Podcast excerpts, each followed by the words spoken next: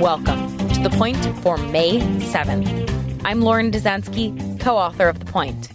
I'm here to cut through the political spin to bring you the news you need to know. The 2020 campaign trail may have disappeared as we know it, but that has not stopped the campaign.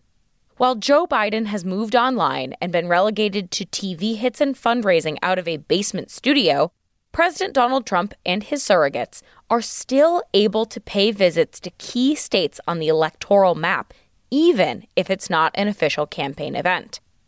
The president got into the action on Tuesday with a recent visit to Arizona, which just so happens to be a swing state. But Vice President Mike Pence's travel is even more telling. Consider his recent visits to Virginia, a swing state, Minnesota, also a swing state, Wisconsin, another swing state, and Indiana, Pence's home state, which happens to lean Republican. Pence's travel isn't over either. He's headed to Iowa on Friday. You guessed it, yet another swing state. Do you notice a theme about these stops? Hint, it has little to do with masks. These are all states that Trump and Pence need to win in November. To be sure, each of these states is also home to key manufacturers as the country churns through the coronavirus. But they also just so happen to be especially electorally important for the Trump campaign. That is the power of incumbency. No candidate or regular person can use the Lincoln Memorial for an event. But if you're the president, your Secretary of Interior can do you a solid for your cable televised town hall. Let's get to the point. President Donald Trump's office allows him to visit campaign hotspots in a way that Joe Biden simply cannot.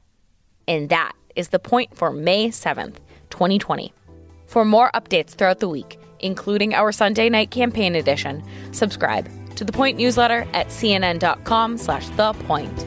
If you like this audio briefing, you can get it every single weekday on Google Home or Amazon Echo, or subscribe on Stitcher or Apple Podcasts or your favorite podcast app so you never miss an episode.